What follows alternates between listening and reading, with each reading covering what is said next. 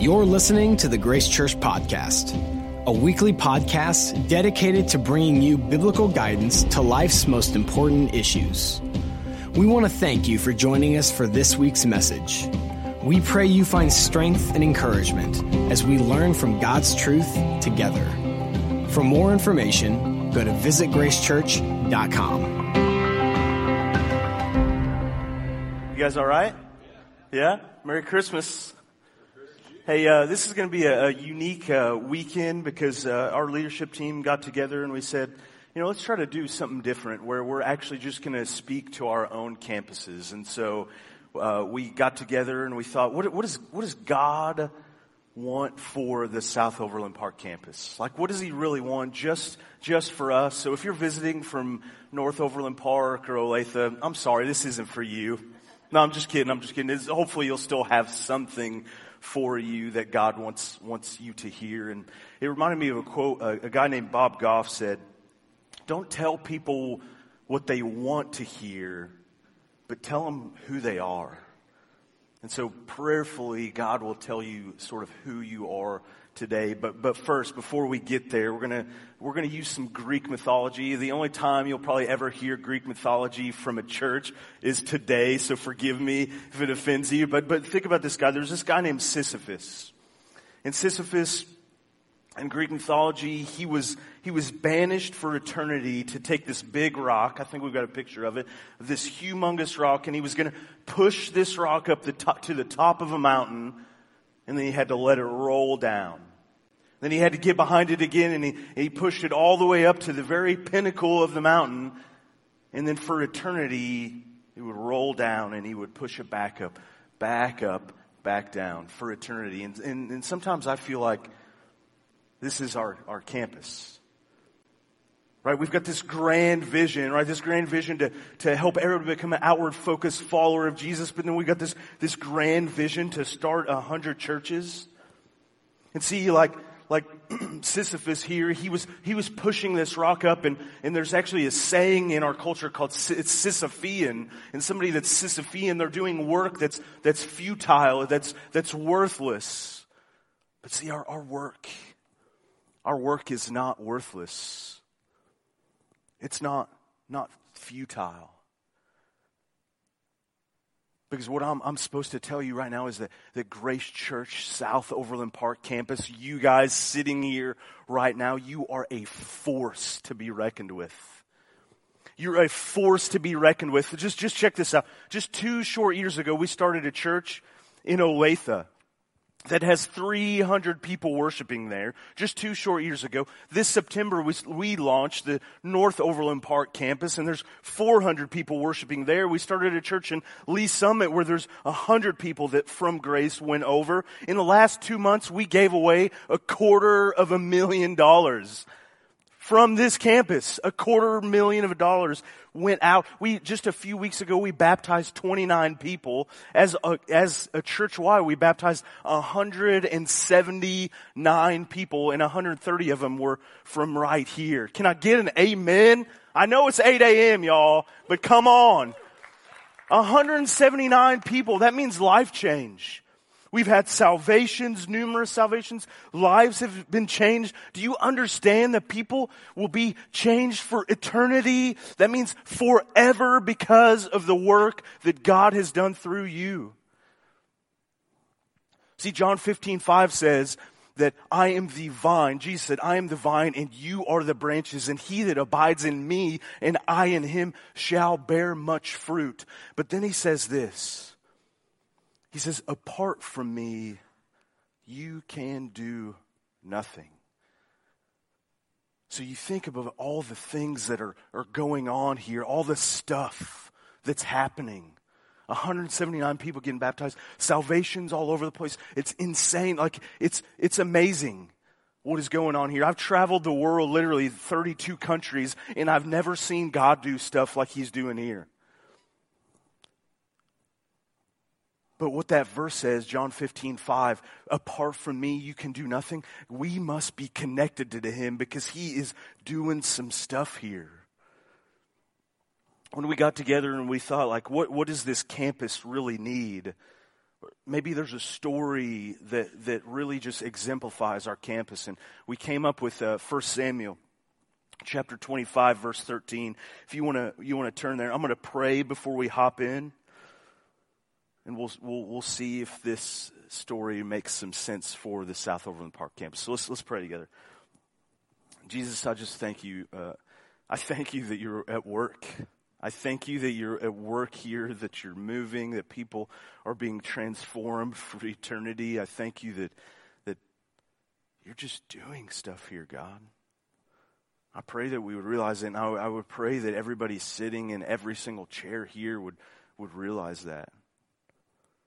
Even if we, if we have online viewers, God, I pray that they would realize that you are moving through them. And it's because we're connected to you and really because you're connected to us. Just pray that you would teach us today. Pray all these things in your son's name, Jesus. Amen.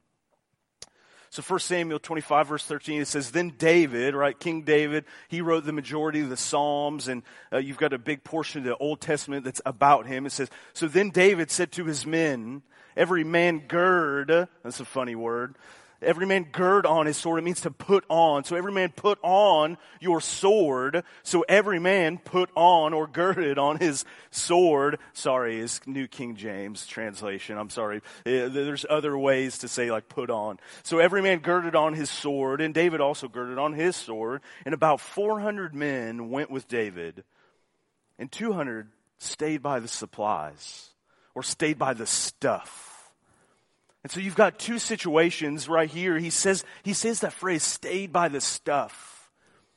He says it also in, in, in, chapter 30, but the first time he says it, there's this guy Nabal, and these guys are out there, they're fighting a war. They're literally, right? They're losing men's lives, they're fighting, and, and typically what happened was when a, a group or warriors, an army would go somewhere, they would ransack the whole place right? They would ransack the whole village or the community. They would sometimes squat in people's homes. They would, they would take their food. They would take their livestock. They would take their clothes. They would take everything. But not David, see? See, David was a just man. This is what I love about David is, is he's this just, righteous man, but he, he's tender. He's tender as well, but then he is a fierce warrior. Love, that's like my kind of people, the people that can, you know, like be tender and kind hearted, but when they're going to war, man, they're ready to fight. I love those people. I hope I'm like that sometimes. But anyways, so what, what happened was David wasn't like that. So he wasn't going and ransacking villages. So he sent a couple messengers to this guy named Nabal. And Nabal, his name actually means foolish. And so he sends these messengers to Nabal and he says, Hey, Nabal, just give us one day since we haven't ransacked your whole village. Just give us one day. Give us one day worth of wool, one day worth of food, one day, just so we can be sustained. And Nabal, true to his name, says, Who's David to me? Who's David to me? And so David says, Here you go. I got these 400 guys. Let's go. Let's go get Nabal and really show him and then 200 stay by the stuff. And see, that's the key piece. 200 stay by the stuff. And so in chapter 30, you have another story about the same thing. 400 go, and they're fighting the Amalekites.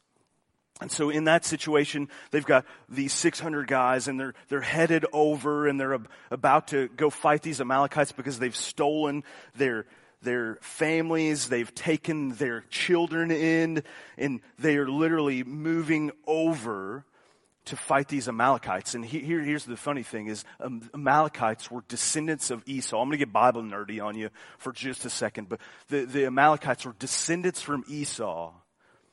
And Esau is the guy that, that gave up his birthright because he was what? Anybody know? Because he was foolish.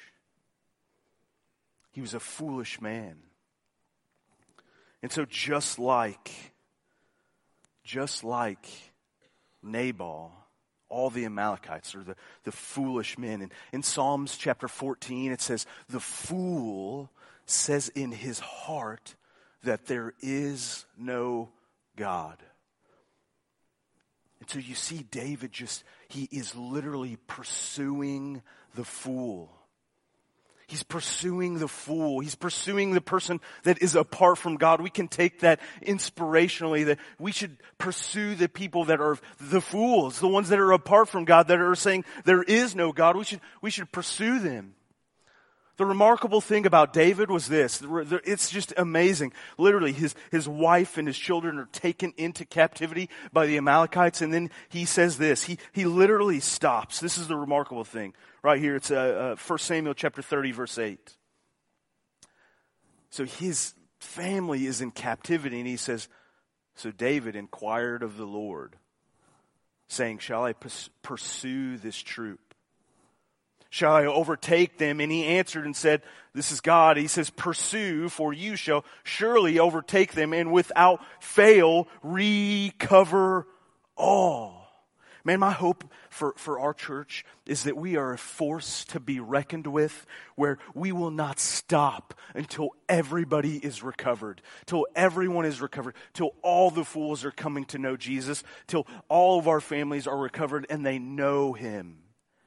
So you, you can read the scriptures a, a few ways. This is a, another Bible nerdy thing, but you can, you can read the scriptures and you can read it and you can say, what is historically happening? Like, what's actually historically happening? Yes, David pursued Nabal. It actually happened. And then doctrinally, doctrinally is what is God trying to teach? What's he actually teaching? He's teaching that we should pursue the fool, that we should pursue them, or that, that the Lord wins the war. And then inspirationally, it's what does this scripture mean for us today?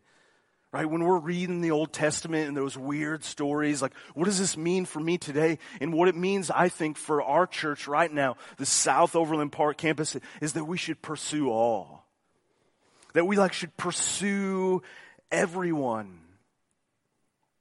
And some of us are weary. And this is, this is the greatest thing about this, this, he, he puts this extra little verse in there for us. 1 Samuel chapter 30 verse 10. It says, but David pursued, right? He, he pursues. He and 400 men for 200 stayed behind who were so weary that they could not cross the brook Besor. So you got 200 that, that, that stay behind and he trusted them. That's, that's amazing. It's not like, you know, hey, I, I don't trust that you're, you know, you're not weary. So, but he, he trusted them and, and it just makes me think of Jesus you know, David looks on his multitude. He looks on the 600 and he says, Hey, the, the, the, guys that are, that are strong, come with me. But the 200, you know what? Stay by the stuff. Put on your sword still and stay by the stuff. It reminds me of Jesus in, in Matthew. Check this out. Matthew chapter 9 verse 36, it says, But when he saw the multitudes, right, this is Jesus, he, he sees the multitudes, just like David. He sees the multitudes, and he was moved with compassion, with feeling in his bones, like in his bowels, is, is what the old version says. It says he was moved with compassion for them. Because they were weary, because they were faint, they were ready to die, and they were scattered they were scattered, meaning they didn't have community, and they were like sheep having no shepherd. They had nobody to care for their souls. And I just think, how does this apply to us? And, and I think, you know what? People are weary, they're about to faint, but the Bible, the Word of God says that we have the words of life. We have the words of life to give people life where we can breathe life into them, where we can say, you know what, you are a force to be reckoned with. You are a force to be reckoned. You can do it. I am with you. I want to walk with you as you're, you're suffering or you're weary. We have the words of life, and guess what? We're scattered. There's people that are scattered all over our community, and you know what they need? They need community, and we can provide that for them. Common unity. Community is common unity around the person of Jesus, and we can say, you know what? Come in, and I want to give you community and belonging in a place. And then he says, there's people that have no shepherd, they have nobody just caring for them. Man, Christians should be the best at caring for people. We should be the best. Sometimes, man, we are the worst.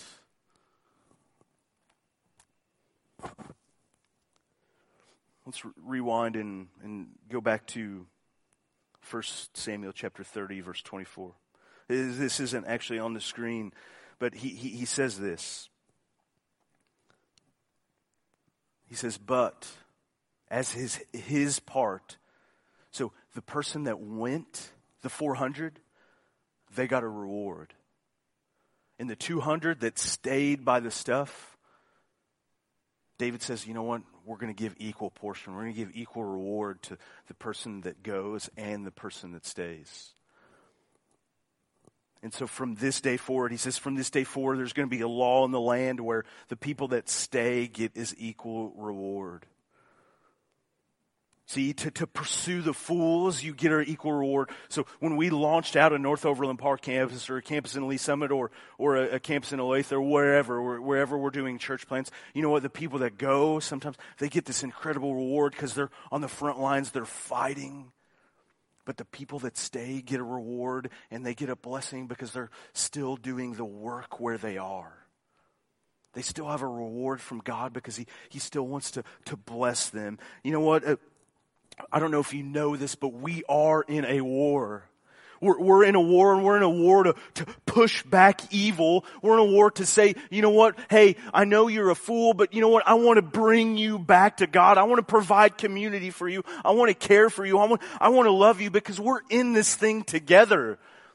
You know, we have this grand vision to plant a hundred churches, and you know what? Who cares about the number? It's just a number, and we're not saying it so, uh, you know what, we planted 100 churches. And we're not doing it because we're about the number. We're not saying, you know what, we've baptized 179 people so we can say, well, we baptized 179 people. We're about the person behind the number. You know, I was uh, in Central Asia just actually December 10th through the 18th. I recently got back. I guess just a, just a few days ago now. So I was in Central Asia. Uh, and then I was in Myanmar and I met this guy named Had. And Had was a, a, a Muslim before I had met him. Uh, it, about 10 years ago, and he walked into this, this office. It was called an NGO, of an NGO. So he walked in this nonprofit organization, and he, he walked in and he, he saw a copy of the Bible. And a copy of the Bible in that area of the world is very, very rare. And in Islam, it's a sin to touch it. And he said, I, I, walked into this, this room and I had this overwhelming sense to touch the Bible, to touch this book. And so I walked over to it and I, I, I reached my hand out and I didn't touch it because I thought, oh, this is such a great sin. And then he walked over to it again and he, he, he touched it. And then he goes, oh, I've sinned such a great sin. I can't, I can't believe I, I, I'm touching this. And then he walked back over to it and he picked it up and he opened it and he started to read a little bit. And he goes, oh, oh my gosh, I can't believe I'm doing this. I can't believe this is, uh, you know, this is such a huge sin in, in Islam. So he, then he put the book back on the, the desk and the director of the nonprofit walked in and Had said, what is that? He, see, he was a, a, a military, he was part of the military police then, and he would report people that were followers of Jesus. And so he's sitting there and, and there's this book and he says, what is that? And he says, oh, it's somebody just left it here. We had a, we had some visitors and they just left it here. And he goes, I know what that is. That's the, that's a copy of the Bible. He goes, yes, yes, it is a copy of the Bible. And he goes, I will report you and take you to jail if you don't let me take this home for one night. so he says, okay, take it. And so he took it and he, he, he read it. And then he came back the next day and he said, Hey, director, you have to let me keep that book for three nights or I'm going to I'm going to tell the military police and they're going to come get you. And he says, okay. He, so he ended up keeping it for 10 days and he read the book cover to cover. And here's the deal. Had is not just a number. See, when I was over there, we stopped uh, in London at Heathrow's airport, and we stopped. We didn't have a ton of time, but we stopped for breakfast. Jared Lupo, he's uh, our, our uh, Grace Students guy, and uh, for the middle school, and so we stopped in London, and we're having a muffin and a coffee, and there was this really nice lady. She had a, a hijab on, and she was from Pakistan. And so we got into this conversation. Her name was Feroza. And Feroza was a Pakistani Muslim that lived in Canada. And so her English was fantastic. So we just started sharing with her. We got to share the gospel with her. And I said, Hey, Feroza, do you mind if I just pray for you right now? And so I prayed this fairly, it was very odd for me. I, don't typically pray a very direct prayer, but I said, God, would you, would you just please save Feroza's soul and that, that she would just come to know you, that she would convert to follow you all the days of her life and that, that she would walk with you and that she would become a believer. Amen. And I looked at Feroza and I said, Hey, do you mind if I continue to pray for you like tomorrow and the next day and the next day? And she goes, No, please do not, not pray for me. And I said, Okay, I, I'm going to continue to pray for you. And so, guess what? Feroza is not just a number. I was on the plane actually coming back, and it was coming back. We were coming back from Dubai, and so I was on this airplane. And uh, I, I, typically don't sleep on planes, so I can get my clock adjusted. And and so I went back to the back, and I got a cup of coffee, and I was starting to talk to the, the flight attendant. And I said, "Hey, where where are you from?" She had a very interesting name, and so I said, "Hey, where are you from?" And she said, Azerbaijan. And I said, Azerbaijan? I said, you don't have a hijab. You don't have a, a covering on. And she said, yeah, because of the Soviet Union. And uh, when they ruled, they did away with religion. And so everyone is forgotten. But then she said this. She said, and plus, God can't hear me because I don't speak Arabic.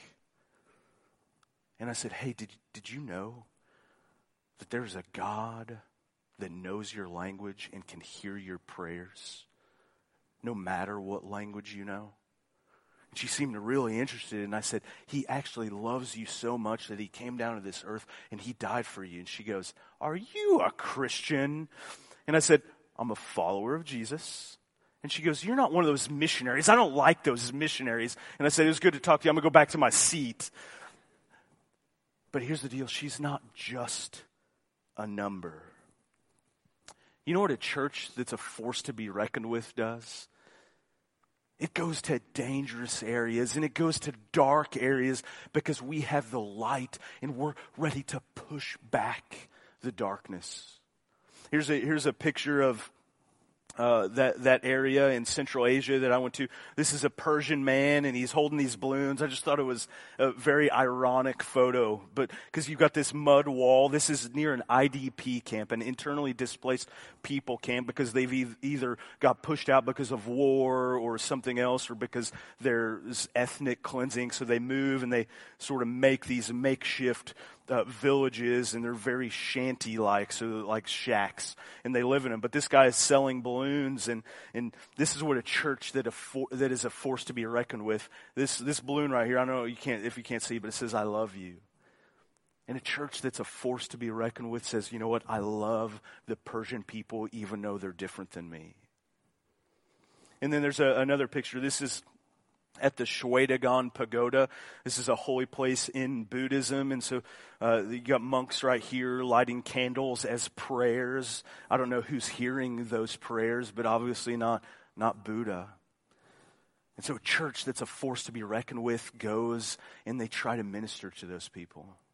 A church that's a force to be reckoned with goes down to Church Under the Bridge and Freedom Fire and Kansas City Rescue Mission and Mission Southside because they desire to push back the darkness because we have the answer because we are the light of the world.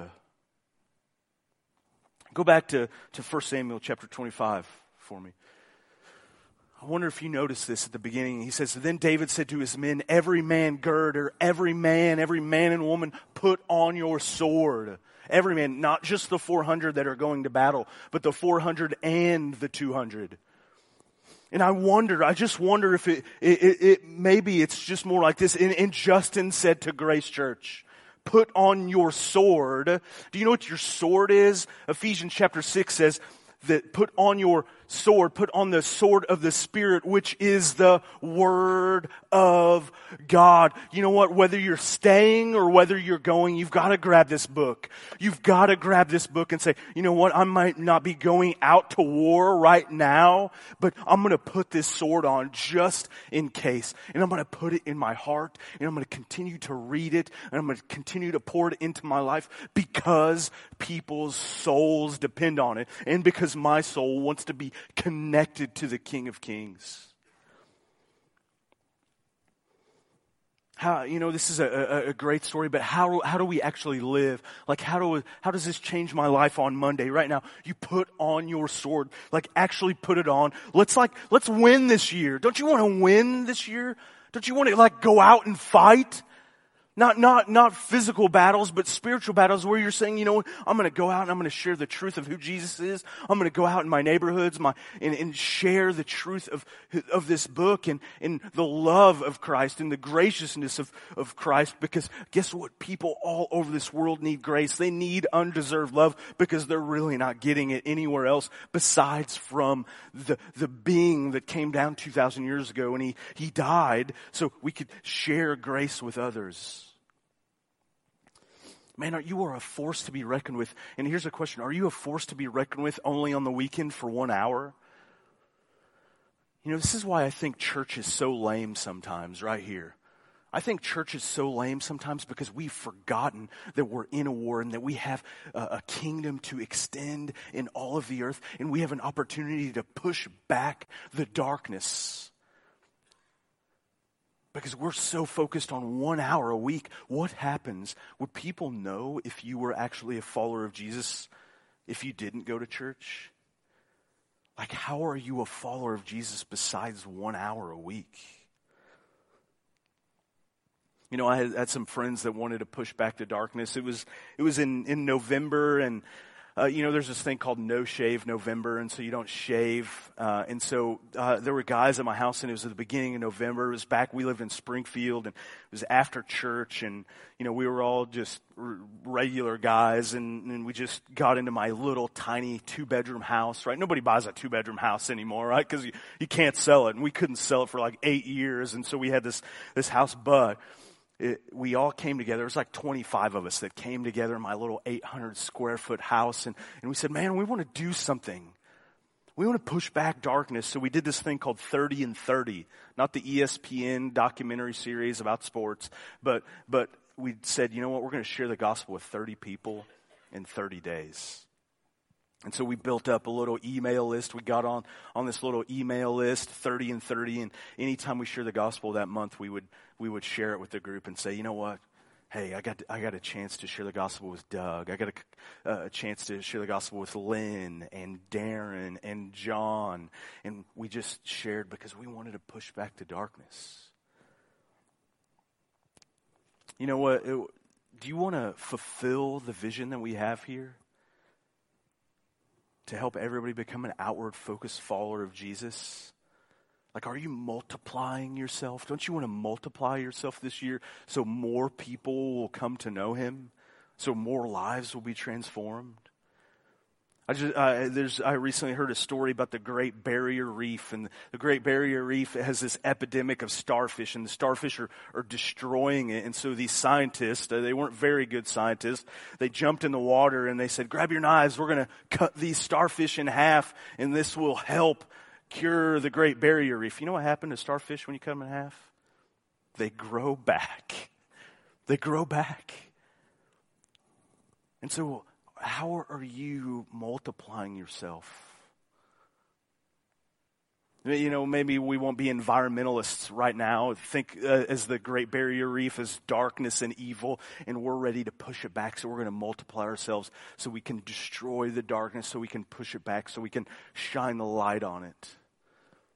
Because, Grace Church, you are a force to be reckoned with.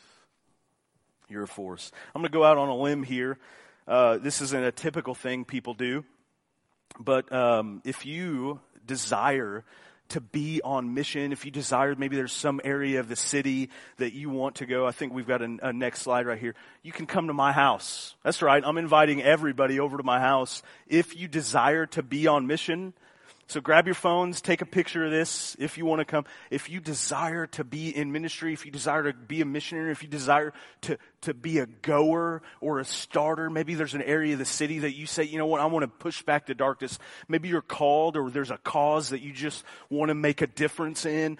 You can come to my house. Literally, I'm inviting you to my house. So there might be, there might be 5,000 people there and there might be three of us right? Me and my wife and one of you, maybe. Uh, but here's my address. January 11th, 7 p.m. Anyone considering missions or ministry, anybody that the same things I just described, a cause, anything, come right on over and I'll tell you why when you get there. Okay? I'll tell you why. I know that I'm putting myself out on a limb there and you know what? It, we might, it might be sitting room only and we'll just all hang out and uh, I'll share a little bit from God's Word, hopefully encourage you, hopefully maybe do some consulting and coaching on how to take you from where you are to where you need to be. I know it's a bit crazy to invite the whole church to my house, but come on. I'm, I'm happy to do it. So it was my wife's idea, okay, by the way, so she's okay with it. Anyway, here, lastly, if you're not a follower of Jesus, would you just follow him? You know, if you're here by some circumstance, Second, Second Corinthians 5.15 says, and that he died for all. That means you. He died for all, that they which live, I'm still alive today, you're still alive today, should no longer live for themselves, but unto him that died for them and rose again. You should live for him and just give your life to him. Give it to him. Don't, don't you want to extend an eternal kingdom that will last forever rather than your temporal, small kingdom? Don't you want your life to have meaning and purpose? Man, He'll give you purpose. He'll give you community. And He'll care for you. You remember that, that, that Bob Goff quote? He says, instead of telling people what they want, tell them who they are, and you are a force to be reckoned with. I hope you believe that. He goes on to say this. He says, all the directions we're giving to each other aren't getting people to the feet of Jesus.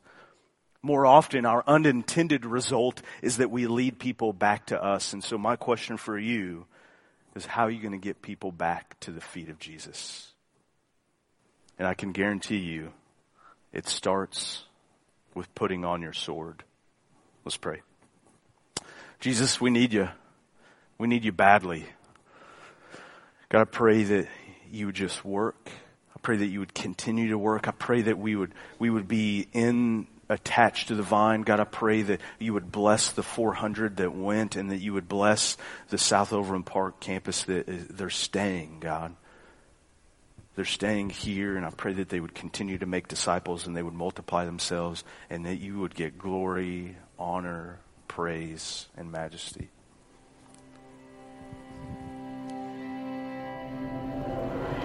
Thank you for listening to this week's message. If you have questions or would like to contact us for prayer, please email us at info at visitgracechurch.com. For more information about our ministries, location, and service times, go to visitgracechurch.com.